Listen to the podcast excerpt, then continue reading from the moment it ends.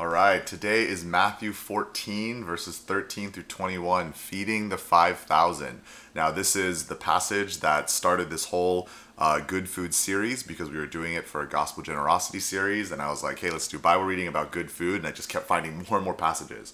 So, if you come to this, right, like many of these famous New Testament passages, there are so many amazing sermons out there, even by our own wonderful pastors here at ANC. Um, and so I encourage you to to hear all of them. So I'll just give you some context, right? That is of what is going on. John the Baptist has just died, and so Jesus is in uh, a period of mourning and grieving. They're going about to walk on water. Now, I've often, you know, in many of these cases, try to put myself in the shoes of the the extras per se.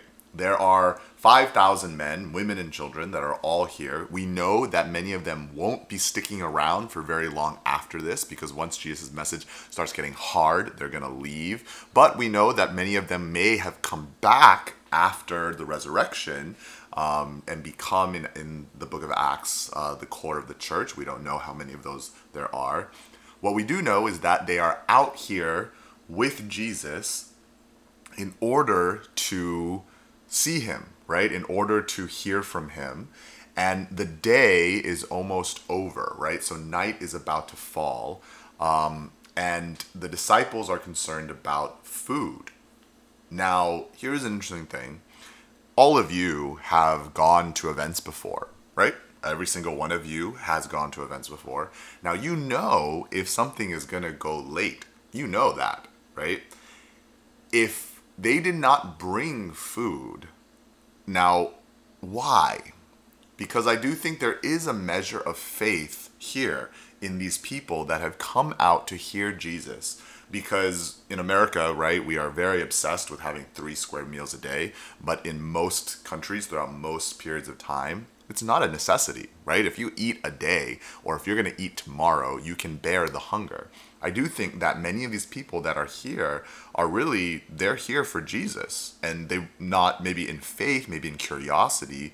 And the disciples are the ones that are concerned about food, and half rightly so, and maybe half not so much. Um, because one of the things that they are assuming, therefore, is that feeding the people's physical hunger is more important than them hearing Jesus. Whereas most of these people have probably made the decision to say, I'm going to forego a meal in order to hear Jesus. But when Jesus does say, You're right, let's give them something to eat, these five loaves and two fish that we know are brought by a little boy in the other accounts I love verse 19, which uh, I know in many messages we aren't able to get into, but that the crowds sit down on the grass. Now, can you imagine this? 5,000 people, they're all gathered to hear Jesus, and, to, and then all of a sudden he's like, all right, all right, everybody sit down.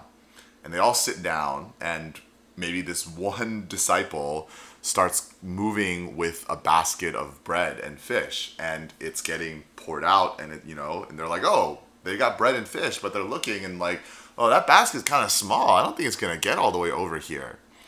And they have the option to get up and try to cut the line. They have the option to leave because they don't think that this can happen. Or they have the option to sit and to see what God is doing, to wait upon the Lord and his miracle. And as we talk about food as a symbol of God's providence, of God's um, blessings and his generosity in our lives, I think there are times where we are to be sitting on the grass. Now, there are many times where we are persevering. There are many times uh, and waiting. We are not um, waiting, doing nothing. We are waiting upon Christ and looking at Him and being in His presence. But I know that for many of you, that period of waiting can be very, very hard because you're looking and you're saying, What if we run out? What if there's not going to be enough? What if I get passed over? What if I get skipped? And the verse 20 is so key. They all ate and were satisfied. Now we do look at the 12 baskets, which is amazing that God provides so much, but think about this. They all ate and were satisfied.